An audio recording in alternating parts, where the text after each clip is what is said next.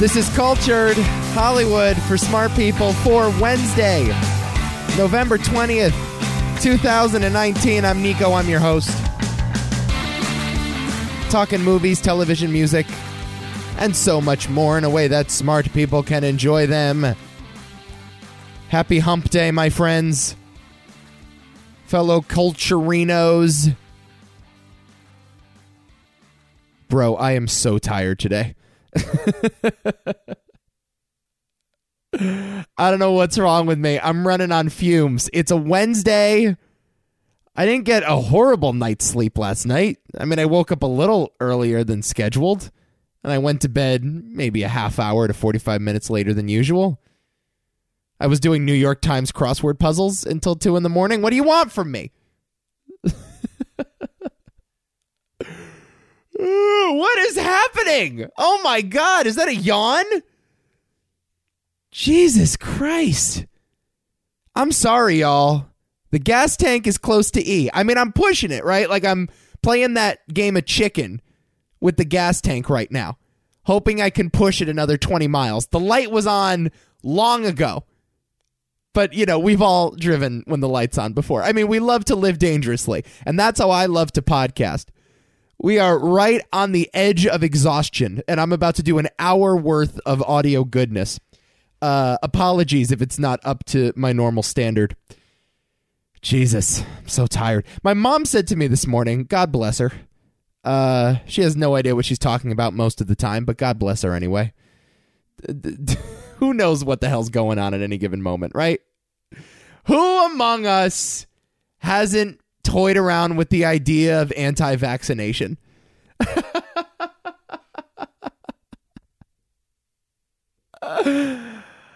My mother said this morning, you know, you should get your thyroid checked out if you're so tired. Because I said also I'm tired and I'm cold because it's Connecticut at the end of November and it's like 30 degrees outside. So I made the bold claim, according to my mother, that I was both cold and tired on a Connecticut morning, to which she said, hey, it must be your thyroid. I guess she has thyroid problems, too. I don't know what the deal is. I couldn't tell you what a thyroid does, where it's located, if it's worth having or not. Then she goes to me, you know, it was... I shouldn't be spilling all this, but she goes, you know, I didn't know I had thyroid problems until my natural doctor pointed it out to me. She goes, no normal doctor knew what the hell was going on. And then the doctor that sprinkles me with poppy seeds and...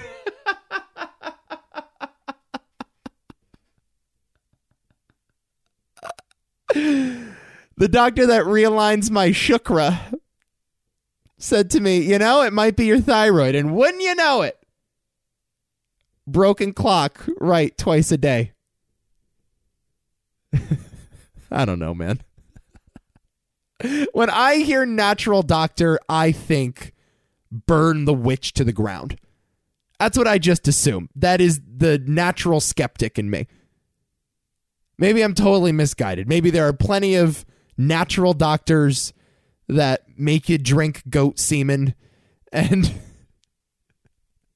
believe in the power of positive thinking, and that's going to solve all the world's problems. I don't know. You know what seems quite sick lately? You know what could use the guidance of a qualified natural doctor? The American film box office. Let's begin with this story. I mean, it's not really a story. It's more of a pattern. And even then, it may not be a pattern. It may be a random sequence of events that we've ascribed a pattern to, because that is the nature of small sample sizes. You can't learn anything from them. But let's try nonetheless. 3 major reboots, sequels, remakes have bombed at the box office over the past 3 weeks. Have absolutely floundered in their debuts. 3 weeks ago, Terminator: Dark Fate made a measly $29 million its opening weekend on a $185 million budget. The following week, the sequel to The Shining, Dr. Sleep, hit theaters. We talked about it on Movie Hopping last week. That made a putrid $14 million in its opening weekend. And then, just when you thought things couldn't get more dire, Charlie's Angels, the reboot of the classic television show and movie series from the early 2000s, $8 million at the box office, swallowed alive by Ford versus Ferrari.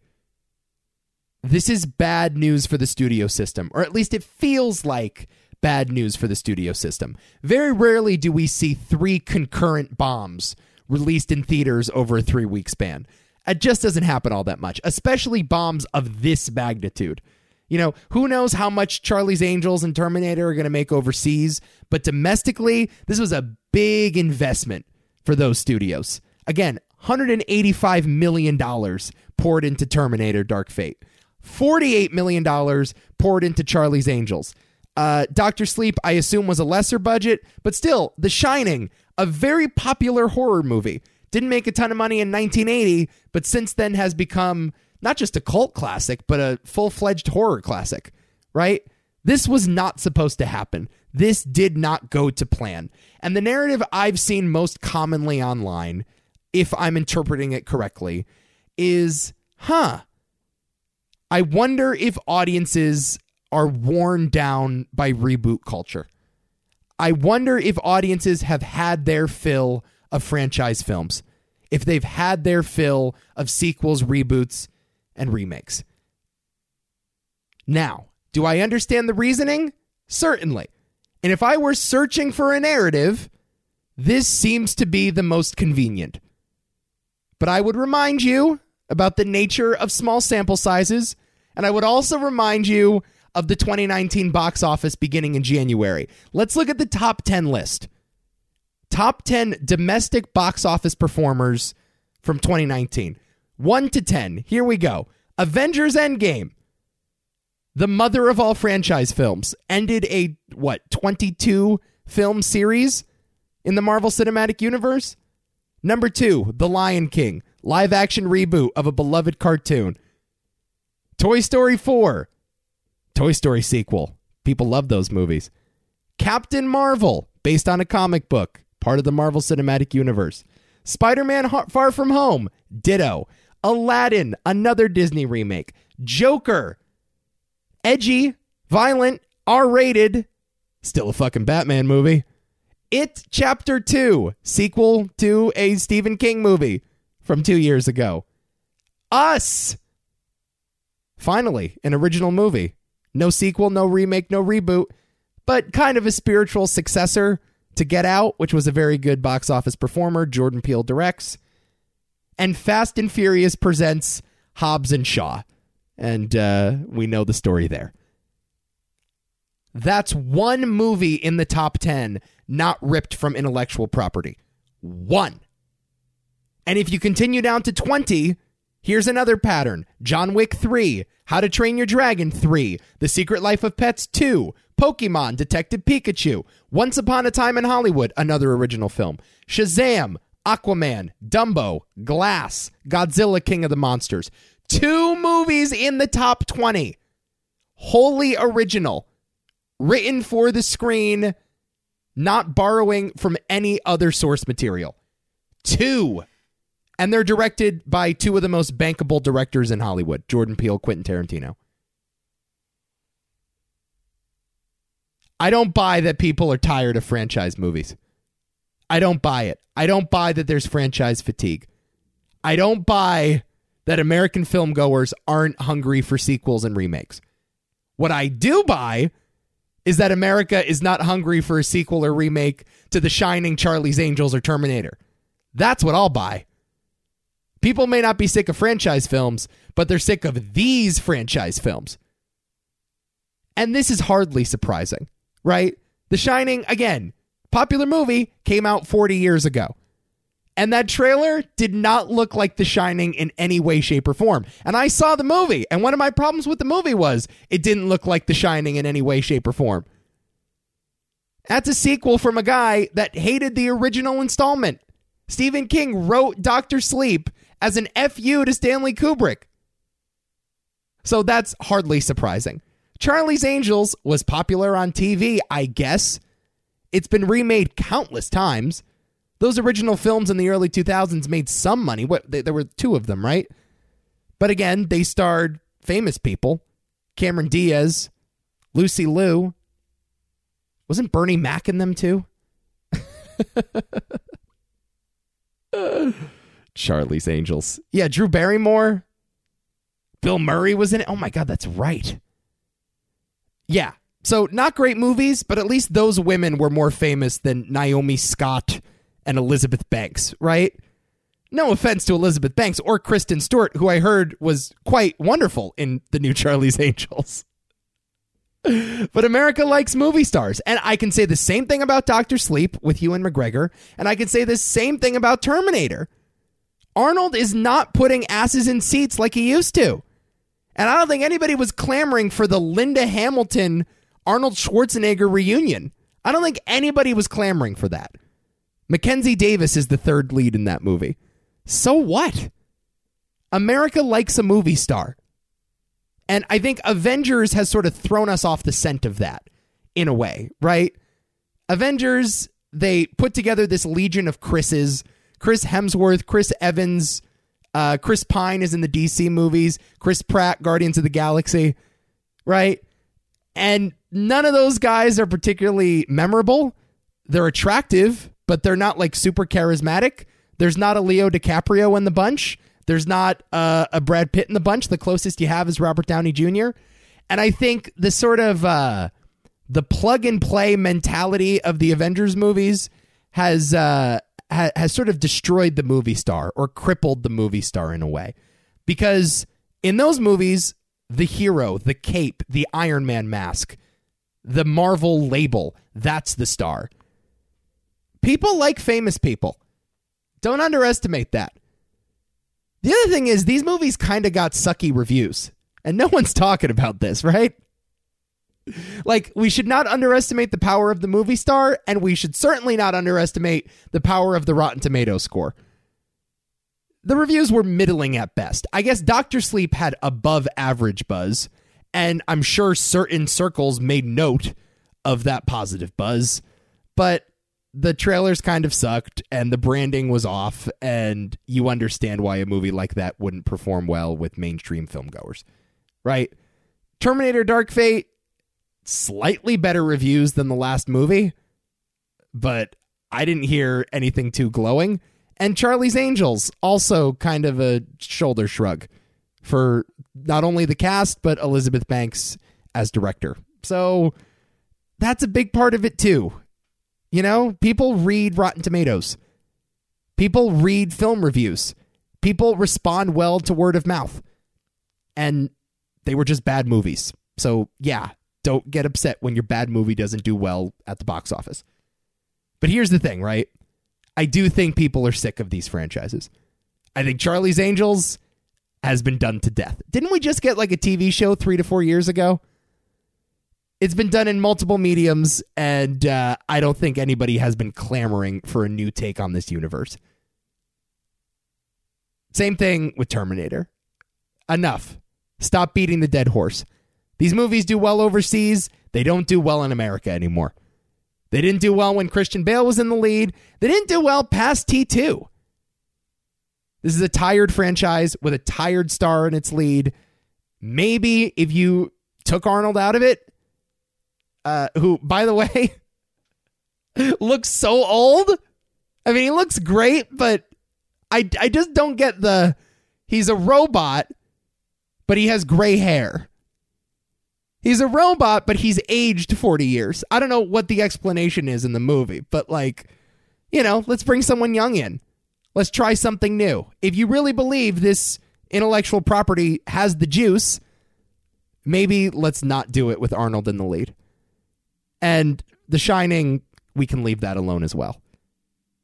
This is going to be a challenge for Hollywood going forward, because eventually this is going to happen to Star Wars. Eventually this is going to happen to Marvel. Eventually this is going to happen to Batman. Eventually this is going to happen to Fast and Furious. We need new intellectual property. I understand this has been a necessary evolution for the film industry. This has been a process of natural selection. You either adapt or die. and audiences have voted with their wallets, and they want more franchise movies. But we seem to be forgetting one thing, and that is in 1977, Star Wars was an original movie. In 1995, Toy Story was an original movie. You can't have a franchise without the initial idea. And I just feel like we haven't replenished the farm system in a long ass time. What was the last major franchise that's totally original in, let's say, the last 10 years? John Wick? Something animated? Secret Life of Pets? Despicable Me? Frozen? I mean, what was the truly, like, great, bankable, original franchise from the 2010s? I don't think there is one.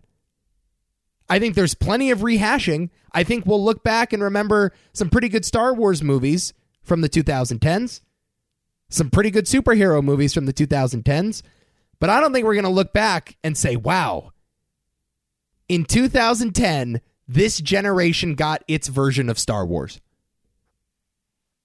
I don't think there's that franchise, at least not on the big screen. It is happening on television with Game of Thrones. It's happening with Stranger Things. But on the big screen, nothing. And that's concerning. It's concerning because in 20 to 30 years, when people are sick and tired of the Marvel Cinematic Universe, after Doctor Strange 5 underperformed at the fall box office, we're going to be scratching our heads. What now? This is nothing against franchise movies, by the way. This is nothing against sequels, reboots, remakes. The best of the best have tackled sequels in Hollywood. Hell, The Good, the Bad, the Ugly was a franchise film. The Godfather Part 2 was a franchise film.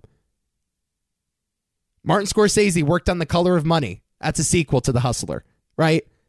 This has happened before. The best of us have worked on sequels, remakes, and reboots. They will always be in the fabric of the Hollywood machine. But we still need some new shit every once in a while. We got to get some prospects. Because these 35-year-old sluggers are not going to last for much longer. Terminator, Charlie's Angels, The Shining, not much there.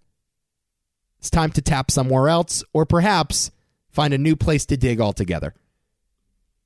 This is Cultured. We're going to take a break. When we come back, I react to the Grammy nominations despite listening to none of this music. Stick around. Okay, here we go. I skimmed the list this morning. I have not read it since. I have no takes prepared. I'm sure this segment is going to be sizzling hot. Grammys 2020. Here we go. Your nominees for Record of the Year. Hey Ma by Bon Iver. Oh my God, they're still a thing. Bon Iver? Are you kidding me? Wow, man. Dude, I haven't listened to Bon Iver in like 7 years, dude. Oh my Lord. Look at that. Yeah. I, their latest album. Oh yeah, they're still doing shit. Man, good for them and all their hipster fans. Bon Iver, classic example of a band that I could get into if not for their despicable fan base. I hate everything about Bon Iver fans. I hate how they dress. I hate how they cut their hair. I hate how, like, they look at you. Something with the eyes. They all have punchable faces, you know? You could pick them out of a lineup. Well, good for them. I haven't listened to the new album. Bad Guy by Billie Eilish. Yeah, this is probably my Record of the Year. I like Billie a lot. I just love her vibe. And we've talked about that in the past, I think. I listened to that album and I reviewed it on the podcast. There's something about angsty teenage girls that just speak to me these days. I don't know what it is. Seven Rings by Ariana Grande. Yeah, all right. I guess she's just grandfathered in. Ariana Grande, our modern day Whitney Houston. Deal with it, people. Hard Place by H.E.R. H.E.R. I've seen this name before. Still can't tell you if it's a band or an individual artist. But I think whoever they are has been nominated before. So good for them. Talk by Khalid. I get him confused with DJ Khaled all the time. There's no reason for that other than they're closely associated names. One is a slender man, one is a quite large man, and one sings and like writes music, and the other just says, "This the best new shit." So there you go. I think I prefer DJ Khaled to Khalid though. In a March Madness matchup, I think Khaled's got to advance. One of the most lovable guys in the world. He's not nominated, though. Don't worry about him. Old Town Road by Lil Nas X featuring Billy Ray Cyrus. I mean, this is an example of the Grammys doing what the Oscars refuse to do every year, which is just nominate the most popular song. Just get the casual fan in the door. And I know it's a lot easier to do in music because there's less consensus. And when you have less consensus, popular opinion wins out, you know? Like when critics can't agree on the best album of the year, audiences can choose with their wallets. That's not necessarily the case with the Oscars. The Oscars are comprised of snobby old men that insist on independent films released in December as opposed to blockbusters. But Old Town Road, there you go, nominated. Should probably win, right? I assume that's the front runner. Truth Hurts by Lizzo. I got to tell you, this girl, I didn't know who she was like 3-4 years ago. Some of these songs, I believe, are from like 3-4 years ago. The most catchy shit at the gym. Great workout music. I love Lizzo. I like that song. I like the, I gotta put my hands up, shake my nails. Baby, how you doing? And you got us out. You know that song? Those are none of the lyrics, by the way. And Sunflower by Post Malone and Sway Lee. That's the one from Spider-Man. Yeah, I like that song. I just can't take Post Malone seriously when I see those face tattoos. You know? Just looks like he has cicadas all on his face. But yeah, I like that song. Yeah, that's cool. I'm into it. Album of the year, I by Bon Iver. Norman fucking Rockwell by Lana Del Rey. I talked about that a few weeks ago. That record just tore me to shreds. Just killed me. When We All Fall Asleep, Where Do We Go by Billie Eilish. Is it Eilish or Elish? I don't know. I've heard it both ways. Thank You Next by Ariana Grande. I Used to Know Her by H.E.R. 7 by Lil Nas X. He put on an album? I thought that was just like a SoundCloud single. Oh, okay. That seems like a stretch. Now we're really pushing it. 'Cause I Love You by Lizzo and Father of the Bride by Vampire Weekend. You know, I don't think there's a band that I should love more, but I like less than Vampire Weekend. Or at least I've been told I should love them. I feel like everyone I respect in terms of their opinions on music goes crazy for Vampire Weekend, and I listen and I just can't take it. Like, they're barely rock. They're barely alternative. They're like weird techno pop shit. I'm not into it, dude. What is it with Vampire Weekend? It's one of those things. This happens like with TV and movies all the time. Is like it's the Emperor's New Clothes. Everyone goes crazy. Critics go crazy more than anything else, right? It's that circle of people you follow on Twitter that go crazy for Vampire Weekend, or they go crazy. I'm trying to think of like a television show example of this. I mean, Watchmen, I guess. That's my current example. Everyone with a trusted opinion loves it, but you listen, you watch, you can't stand it. It's Emperor's New Clothes, Vampire Weekend. I'll never get them. Song of the year, Always Remember Us This Way by Lady Gaga from A Star Is Born. Why is this eligible? You know, get your shit together, Grammys. The eligibility window is just atrocious. Clear this up. What's so difficult about January 1st to December 31st? Why the weird eligibility window? The cutoff is like in mid-September. I've never understood this. An artist will put something out in like October or November, and then they'll wait a year and a half before the Grammys. A Star Is Born was last year's thing. Shallow won a Grammy last year. You know? And now we're going to award another song from that album? Come on, bro. Come on. Always remember us this way. I mean, good song. Should have been last year's thing. Bad Guy, Billie Eilish. Bring My Flowers Now by Brandi Carlile. Okay. Country song, right? How could I have guessed? Hard Place by H.E.R. Actually, no, I'm sorry. Bring My Flowers Now. It was written by Brandi Carlile, but was performed by Tanya Tucker. I believe it's still a country song, though. Lover by Taylor Swift. I'm surprised there wasn't more love for Taylor, because the Grammys love Taylor. They gave her Album of the Year like twice, right? And they gave it to her over To Pimp a Butterfly. And this is the only nomination she gets in the major categories. I actually kind of like that new Taylor album. I think I talked about that as well. It was sugary as all hell, but that's how I like my Taylor Swift. I love a disposable Taylor. I love a Taylor I can just throw in the garbage afterwards. I don't like reusable Taylor. I want to get my fill and I want to leave. I love Taylor. I feel bad about the Scooter Braun thing, by the way. That's gotten very personal. Actually, no, I don't. I don't feel bad.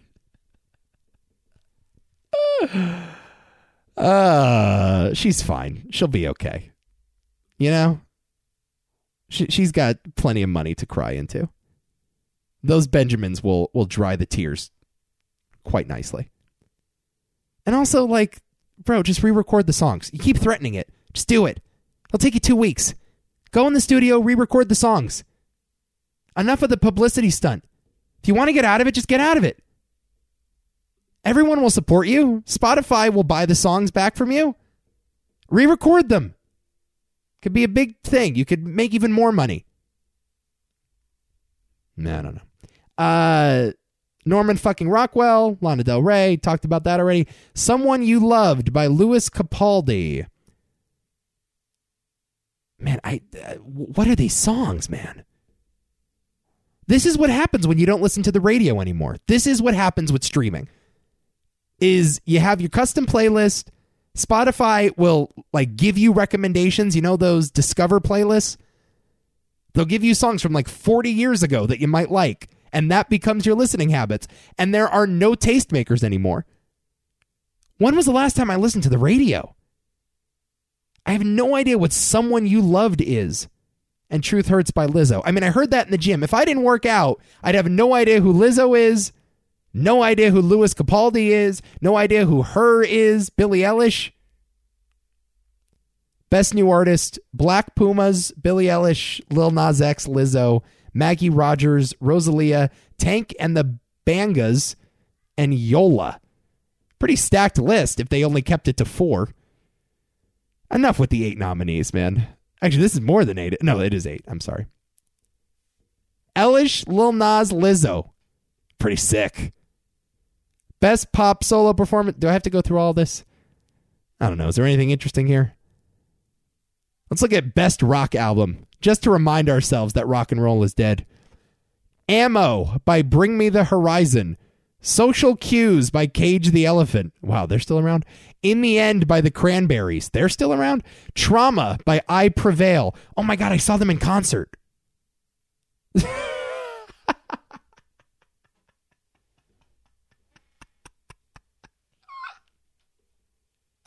saw them in concert 2 weeks ago. Did I talk about this? Y'all, I went to a heavy metal show.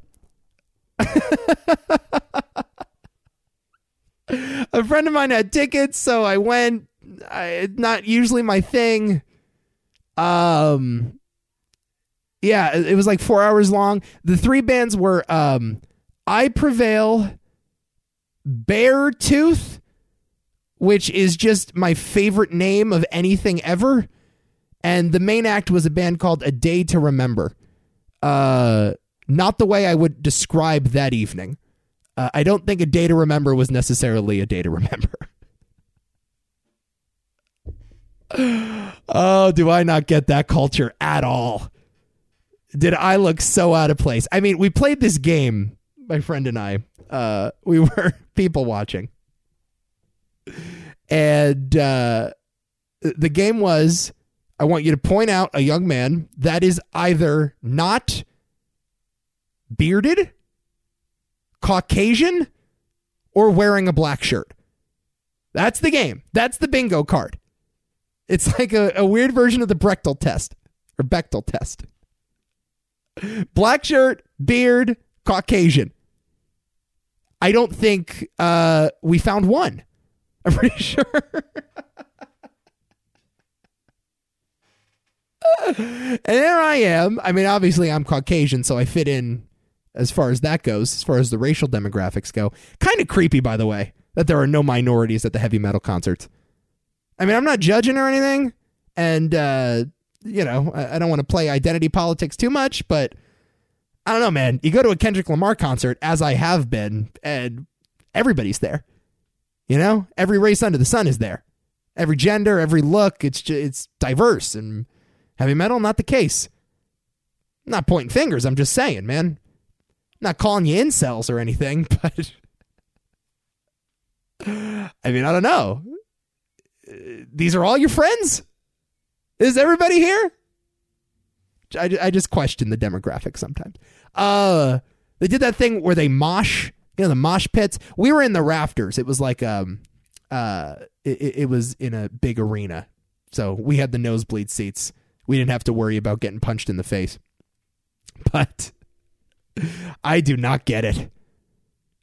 Y'all just dance. Just pump your fist, bro. You know? Do that thing where you lay your hand flat and bob it up and down in front of your face. What happened? What happened to the concert lighter? That's what I want to know. What happened? You brought the lighter, you waved it back and forth to a power ballad, you made out in the parking lot, and you went home. What happened to that family-friendly concert experience?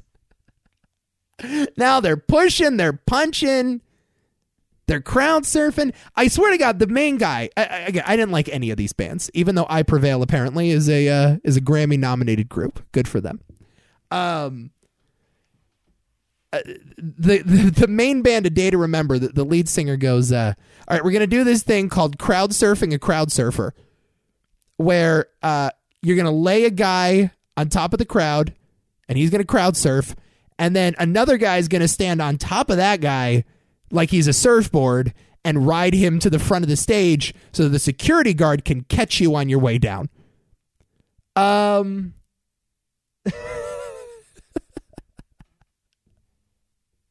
It's a weird thing that happens, man. It's just, it's like Fight Club, right? It's just controlled chaos. You enter this room, you're allowed to perform as many acts of violence as you'd like, and then you hug and you go home. Maybe it's healthy, I don't know. Or maybe I'm just not that angry of a person. I don't understand the release. Heavy metal shows. Oh, boy, I Prevail. And then another group called Rival Sons. Back to the Grammy nominations. We're nominated here. Oh, man. Rock and roll. Those were the days, right? Even the rap category sort of weak this year. Best rap album, Revenge of the Dreamers 3 by Dreamville. Championships by Meek Mill. I Was by 21 Savage. Igor by Tyler, the Creator, and The Lost Boy by YBN Cordae. No Kendrick, no Kanye, no Chance. I guess Kanye's done, right? Oh, let me see. Was he nominated under Gospel? Maybe he was. No, of course, he was out of the eligibility window, wasn't he? Yeah, next year, maybe. Yeah, I will be watching the Grammys as a concert like most of America, and I will fast forward through the acceptance speeches because this is not an award show. This is a commercial, right? The Grammys are a commercial for you to go to Spotify and listen to records. Nothing wrong with that. Music is objective, though. And to vote on it is silly. Just like voting on movies and television shows is silly. But the Grammys every year seems to get it especially wrong. All right. One more break. When we come back, we got some more from the world of pop culture. Stick around. It is Cultured.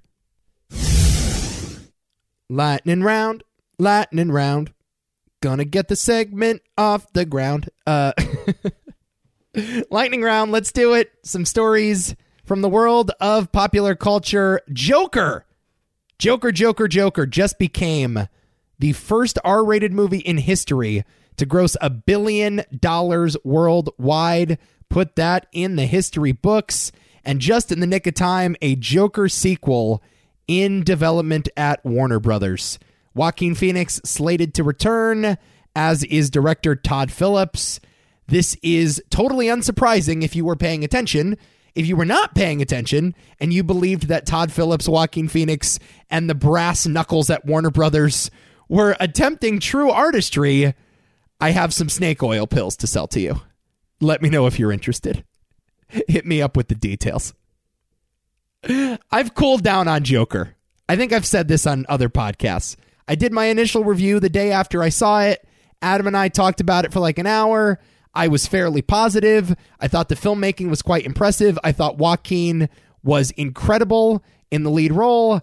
But then I thought about it a little more, and I'm like, wow, that movie really doesn't have anything to say about anything. The theme there indeed is, wow, we live in a society. And it looks pretty. It's quite creepy. It's fairly violent. I dig it as like Scorsese karaoke. But, oh, that movie thinks it's so much smarter than it actually is. And, oh, does that frustrate me? Look, this is a franchise picture made by a very big organization in Warner Brothers. They are not in the business of losing money. They are not in the business of pushing the boundaries of art forward. They are in the business of satisfying the bottom line. And Joker clearly has tapped into America's hunger for something. I don't know what that is. I don't know if it's the hunger of young adult men for something that makes them feel smart. I mean, hell if I know, man. I'm certainly a young man that's hungry for things that make me feel smart. But this was always intellectual property at the end of the day, right? It felt like something else. It looked like something else. And Todd Phillips said it was something else. But you look at that last act and you look at Bruce Wayne's parents getting shot in the alleyway yet again. And you see Joaquin Phoenix in that clown makeup. And you are instantly reminded it's a comic book movie. And that's okay. Now we are allowing it to finally be a comic book movie and giving it a sequel. I will see that movie. I'm sure many people will. But y'all were hustled if you thought this was anything close to artistically dangerous. Y'all were just hustled on this. Joker was never going to be a standalone movie, especially after these box office returns. Speaking of reboots, a lot of reboot talk today. Chinatown, the classic movie directed by Roman Polanski, is headed to Netflix as a prequel miniseries. Original writer Robert Towne is on board to pen some of the scripts, and David Fincher attached to the project in an undisclosed role. I assume as either a director or producer. Nothing new for David Fincher, by the way. He's worked with Netflix on House of Cards, Mindhunter. He has a new movie for them coming out in the next year. He is a part of the Netflix ecosystem, so it's no surprise that he has another project coming down the pipe. What is surprising is that Chinatown is the latest piece of intellectual property stripped for parts. This just feels totally unnecessary.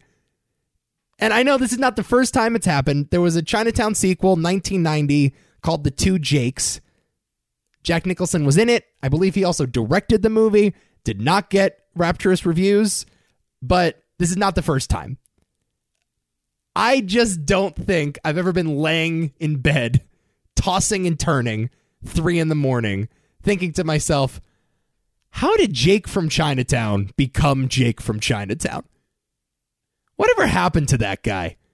Where he found himself as a private investigator digging into the corruption of the LA water system. Do we need this? Do we, like, here's the thing. It's 2019. Everything is Chinatown. It's 2019. Chinatown is no longer a franchise. It's a genre. There is no crime film Chinatown has not directly or indirectly touched in some way.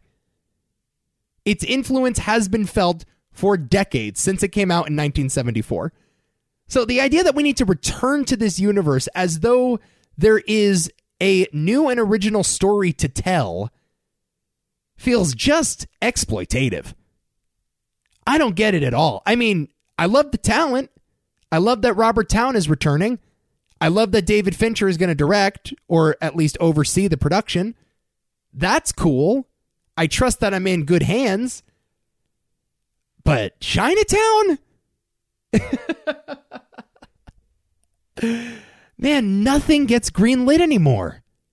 No original ideas get greenlit. Like, I don't know. I mean, what 20-year-olds who are Netflix and chilling on a Saturday night are going to be scrolling through Netflix and are going to stumble upon this Chinatown prequel and think, yeah, this is for me. Like, who is this for? Because you can make, if David Fincher wants to make an LA neo-noir crime story, he can do it. He can call it whatever he wants. He can lend his name to it. It gets made. So I want to know why they're slapping the name Chinatown on top of it. Why are we using this intellectual property as if it means anything to anyone under the age of 60? I don't get it. I don't get it at all. Such a needless reboot. I know Adam is excited about it. Adam Hall. And perhaps we'll talk about it on Movie Hall of Fame this week, but makes absolutely no sense to me. Speaking of Netflix, Beverly Hills Cop 2. Wow. Pardon me. Beverly Hills Cop 4. I forgot they made 3 of those things. Beverly Hills Cop 4 coming to Netflix and Netflix alone, starring Eddie Murphy. This is after Dolomite Is My Name arrived on Netflix to, I would say, fairly positive reviews. I haven't seen it yet. I've been meaning to watch it, but I think it did quite well for them. So Netflix decided to go all in on the Eddie Murphy business. We have a new stand-up special coming. We have more film projects. Eddie Murphy is in the midst of a very competitive Oscar campaign, by the way. He wants an Oscar for Dolomite Is My Name, and he's been doing just about anything to get it. All these announcements, Netflix special, interviews with the press, luncheons, dinners. Eddie Murphy's back. This is going to be an interesting case study. Can you go away for 20 years and return and be as bankable as you were the day you left? I don't know. Eddie Murphy is entering a Hollywood landscape that we talked about earlier that's sort of shying away from the movie star. We're not quite there. Movie stars still make money, but there were no Chris Evans, Chris Pratts, Chris Pines in 1988 when Eddie Murphy was the biggest box office draw in the world. I mean, we forget Eddie Murphy was a huge star. Huge, huge star. Beverly Hills Cop, 48 Hours, Trading Places. Let me look, actually, Box Office Mojo. Oh, man. Oh, they changed the site. It's so fucking stupid. Man, I am so over Box Office Mojo. You used to be able to, like, see the box office earnings of each star. Now you can't. Oh, it's so annoying. God damn it. Anyway, yeah.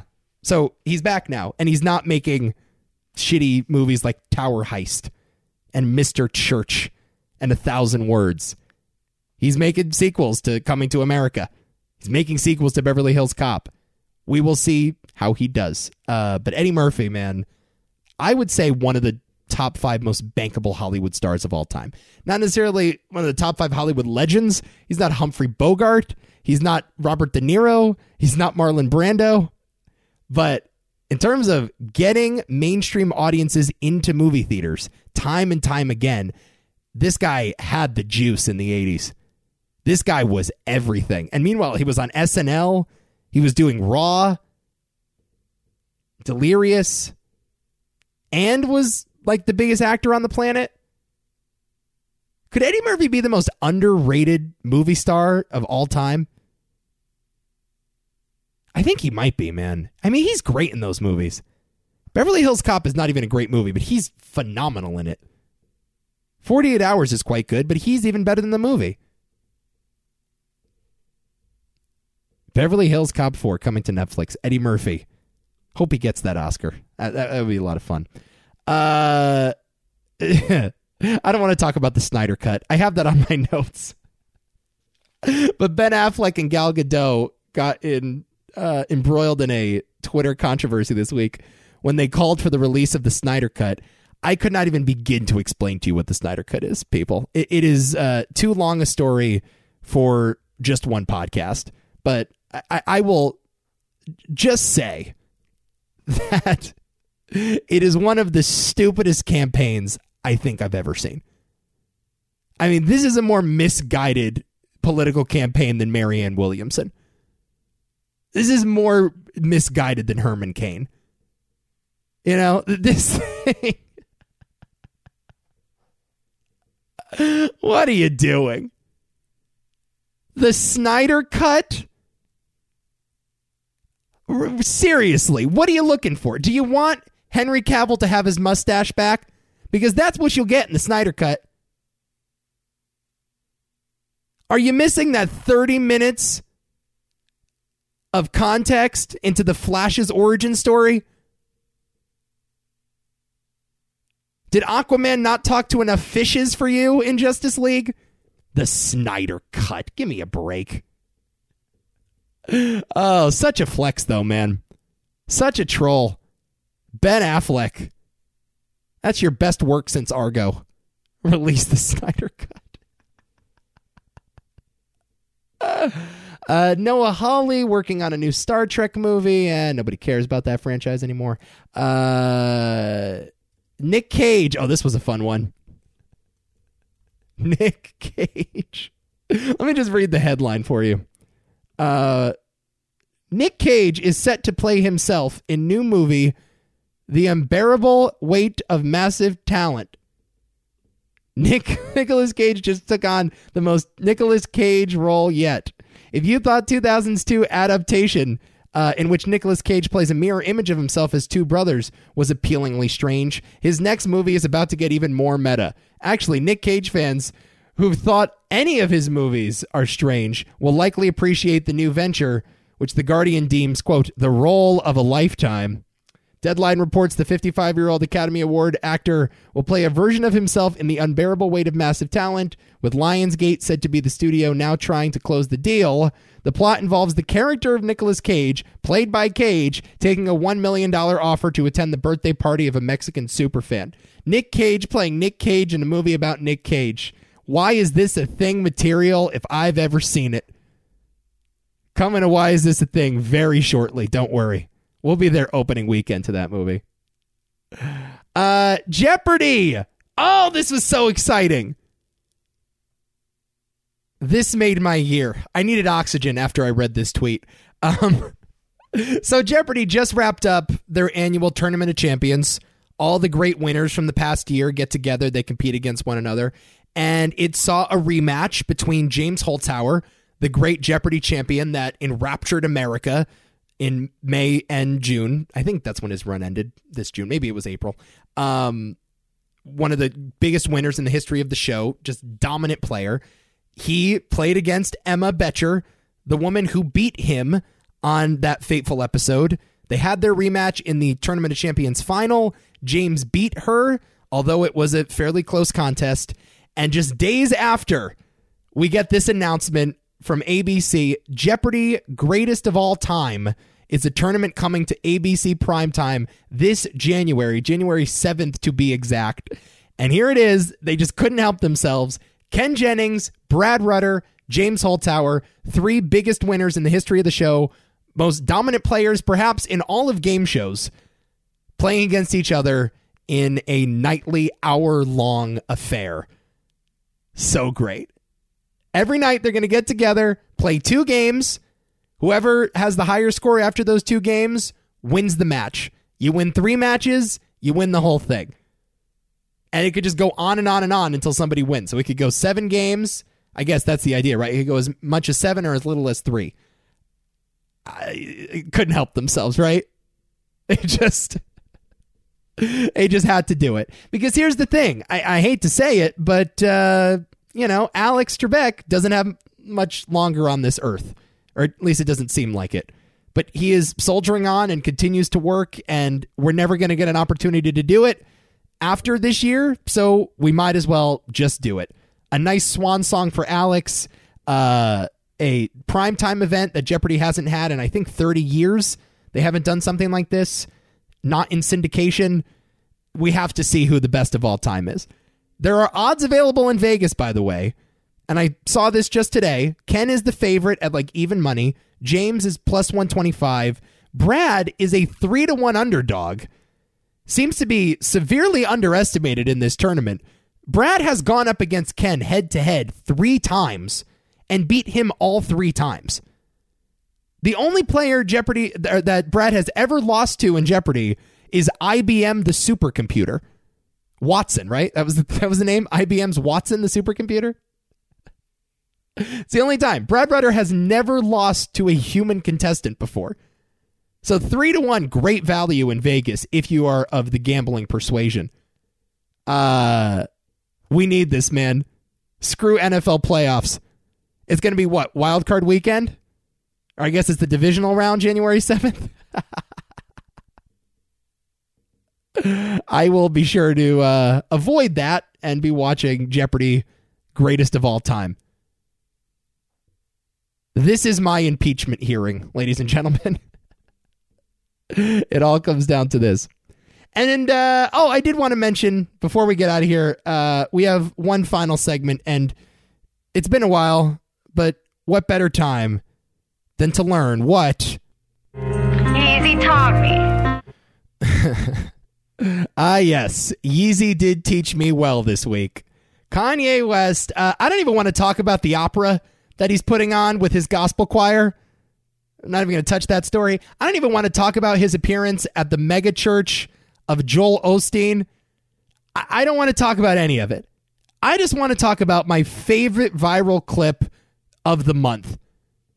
Kanye West at a Texas prison performing for a small group of inmates songs from his new album. It just warmed my goddamn heart, man. Look, I said this a few weeks ago. You can choose to be cynical about Kanye, or you could choose to give in to the Kanye experience. You can't have both. You can't choose to be cynical and also enjoy, right? I've chosen the latter.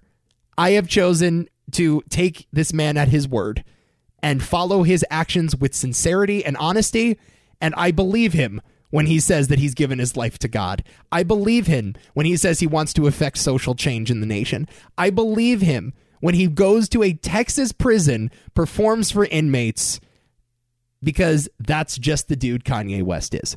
He pulled the Johnny Cash this week, as I thought to myself. Johnny Cash did the same thing a couple decades later, but the man is in good company. I love this guy.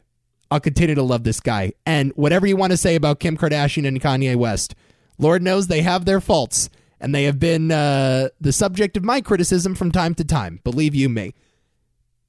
They're getting this right. They may actually be onto something here. They may actually be doing something meaningful with their platform, with their image, with their money, and with their fame. And that's just goddamn inspiring. Good on you, Kanye and Kim. You did something good for the world this week. Also, Jesus Is King, really growing on me, bro. Love that record. All right, that is going to do it for another edition of Cultured. TooManyThoughtsMedia.com or TMT.media. Here's what you'll find this week. New episode of Why Is This a Thing? Featuring some guests from the Ghostwood podcast. We're talking Twin Peaks Fire Walk with Me. It's a must-listen for Twin Peaks fans. If you're not a Twin Peaks fan, there may not be much there for you, but nonetheless, it was a fun time. Really enjoyed Charles and Zan, who joined us for that show. Movie Hall of Fame. We're talking best movies of 1994, available tomorrow on the site. And I should have an Eco show by either this Friday or next week. I'm not entirely sure. I've been putting that off for a while. But Nico show will be there. Fantasy Book of the Month, 2 Cents Radio, continue to live on the website, tmt.media. Give us a like, subscribe, review on any and all podcast platforms. Means the world to us. Love you, as always. And I do hope you come back next week, because you know what happens then. It's that special intimate time of the week where you and I get cultured. I'm so tired. I need a nap.